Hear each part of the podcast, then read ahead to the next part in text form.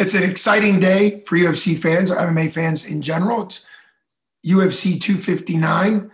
It is a really packed card, and I'll be bringing predictions on the three title fights. I do want to point out that there are a lot of familiar names on the undercard, including Tim Elliott, who's had a title fight, uh, Joseph Benavidez, who's had four title fights, Dominick Cruz, which is probably the biggest name on the undercard. Dominick Cruz, multiple time champion at Bantamweight. Um, and he's actually an underdog on this card as far as the betting lines go. Um, so there's so much that we could address, but I just want to look at the three uh, title fights today. I will say that UFC 259, in my understanding, is the card that's really all about the challengers. I really think that it's an exciting uh, card for the challengers, and I'm going to be really looking at what all the challengers bring. And I think that we could per- potentially see all three challengers uh, win. That probably won't happen, but still, we'll be looking at it and also looking at the betting lines. The betting lines I found, the first of the three um, championship fights is the bantamweight current male champion, Petr Yan, at negative 120 versus Aljamain Aljo Sterling at positive 100. This is the closest. Those are close betting lines. Um, and I'm going to say that Aljamain Sterling has uh, a good opportunity here to win. He's more well rounded than Petr. That doesn't always mean that he is going to win. Petr has a really great uh, boxing, a little bit of kickboxing, but mainly a boxing style. He's a very good boxer, very good striker. Uh, Aljamain has been finished before by strikes, and he's much more of a grappler, jiu-jitsu, uh, wrestling style. He does throw more kicks, I believe, than the champion does. Um, so there's always a chance that he'll get something timed up there. But I think what you're really going to be looking at in this fight is that classic in between distance. Um, Yan is not the longest fighter in that division, and Sterling is longer than he is. And I think if Sterling can use his kicks to frustrate Yan and keep a distance, and then when Yan comes in to get into close range for boxing, which is really where he's quite good, then Sterling's going to have to chain a takedown or come up with a way to change levels without um, getting anything too much damage to him. I do think this could be a really competitive and fun fight. I'm going to say I don't see Yan winning by decision. Um, and of course, I might look dumb once this fight is over. But I think the champion is more likely to get a finish. He fights that way. Could he win decision? Absolutely, he could. But I think Sterling's either going to win a decision if he wins or potentially get a finish as a grappling heavy, great jiu-jitsu. I could see him more than likely winning a decision. If I was putting a prop bet, I would probably go Sterling decision um, more than a finish. Although if the prop bet's good, I might go uh, for a finish, a submission finish, because I think Sterling has a good opportunity for that. But that's a very exciting. It's great to see the bantamweight having so much talent. I'd love to see Dominick Cruz win um, his fight tonight, even though he's pushing 40, and make another run at the at the title. He's always exciting to watch, and it's cool that they put him on the same card. And they usually do that on purpose to line up potential challengers on the same card so they're on the same timetable. The second fight of the night is, I think, super exciting.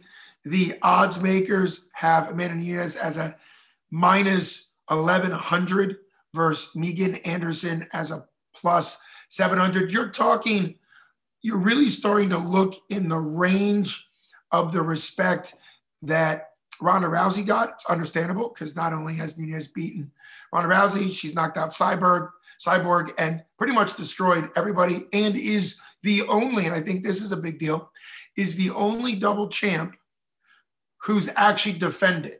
Um, and there's been, I think now five double champs, but she's the only one that actually defended at both weight classes. So that's incredible in and of itself.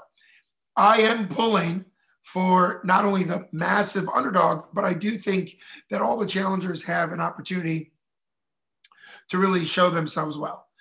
In many ways, one of the only reasons to really see this going in Megan Anderson's favor, and I was thinking about this, is really based on, if you go back several years, it's really based on the Jon Jones versus um, Swedish dude. Hold on.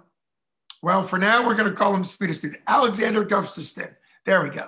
Um, doing this, doing this from memory. Sorry there, uh, Alexander. But going into that fight, if you may remember, um, nobody really knew much about him. He was decent, of course, but Jon Jones was a destroyer of worlds.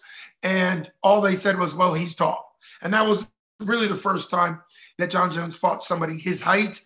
And obviously, Alexander was an incredible fighter.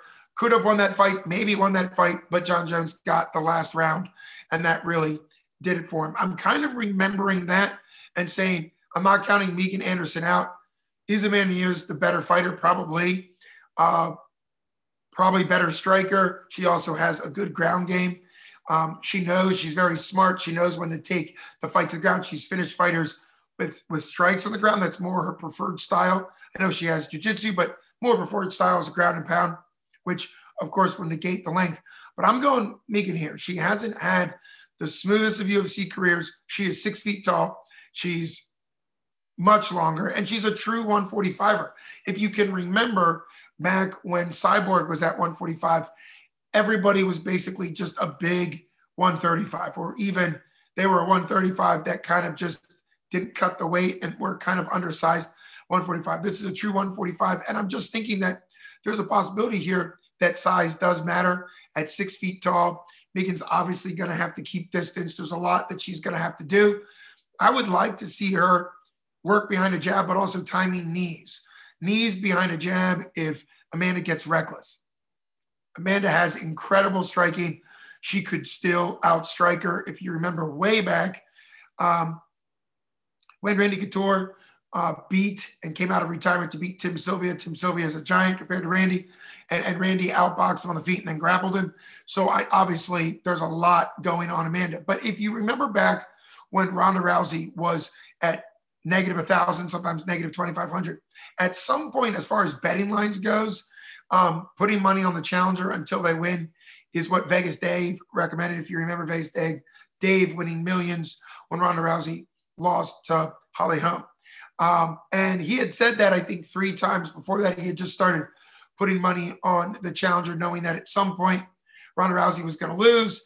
And obviously, every time she wins um, at that huge spread, then her spread even gets bigger. So if Amanda wins today against Megan, which she very well may, then the next time it's probably going to even be, be a bigger spread. So at this point, putting money on Megan um, probably is a good bet as long as you are wise with it don't go overboard on that. But I, I would like to see a change. Clearly, Amanda has GOAT status, and it would be great to see her continue on her dominance. So that's what I'm looking at for the uh, women's featherweight championship. And hats off to Amanda for actively defending belts in two weight classes. Now we're to the main event of the evening, which is a champion versus champion. Super exciting, doesn't happen often. And it is really exciting to see. The 185 pound reigning champ Israel Adesanya. Uh, Stylebender is coming up to fight the very new. This will be his first title fight, uh, title defense for Jan Blachowicz. Um, this is interesting because, as I said, I'm going to make a case for the challengers in all three cases. This Israel Adesanya is the challenger, but he's not the underdog.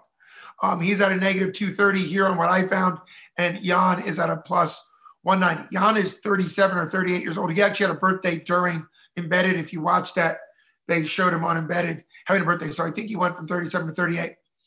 He's incredibly powerful, uh, does have good grappling, has some nice submissions. They've been really playing a lot of his submission up against the cage, a standing rear naked choke where he was actually in front of his opponent, but then reached behind and choked him out. So that type of creativity and experience could be very good. He is going to be more powerful, stronger, heavier than Israel Adesanya is used to. But obviously, the odds maker sees Israel winning.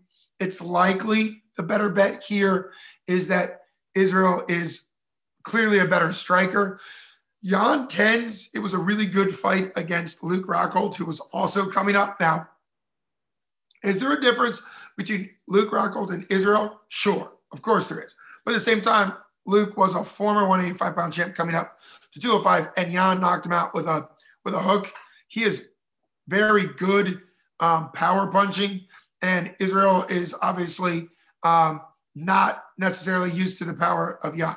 Israel is undefeated, which is super exciting at MMA. This is a great fight, um, but he's not undefeated in kickboxing. If you look back, and he has 75 wins or something, but his last kickboxing fight, he got knocked out um, very badly. And, you know, sometimes people bring that up. I just bring it up to say that obviously he can be finished. Jan could finish him. Will Jan win a decision? I think if Jan wins a decision, it's going to be the grappling game. Jan is a good grappler. He has um, MMA grappling. I was watching some of his highlights and he'll switch to somebody's back and then just kind of trip or drag them down. It's not necessarily shooting double legs across the cage, but I do think he can pose a threat here for Israel. Israel's got great takedown defense because his entire career in MMA, at which he's undefeated, has been people knowing that they could beat him if they'd taken him down. They have taken him down, but they've never beaten him. So I think Israel has a really good case here to win by striking, possibly a finish, more likely a decision. I think Israel is smart, in great shape, and will use uh, a variety of striking techniques to go 25 minutes, unless something really starts to wear on Jan and he can get the finish. Otherwise, I think Jan has a good chance at a decision as well. So this could be pretty late of a day with three title fights, all potentially going 25 minutes, but particularly this fight, it could go 25. Jan uh, could grapple heavy on this. And I think if he does, he might get a finish. He's good at submission. So we will see. But I will officially say contenders for tonight. Keep an eye on all the challengers um, and especially the champ versus champ and that is what we'll see happen. And if things are super exciting, and maybe if I'm really right or if I'm really wrong, um, I might do um, a recap tomorrow about how the fights went, and we'll have to see. But it's going to be a great card. Tune in and watch UFC 259 tonight.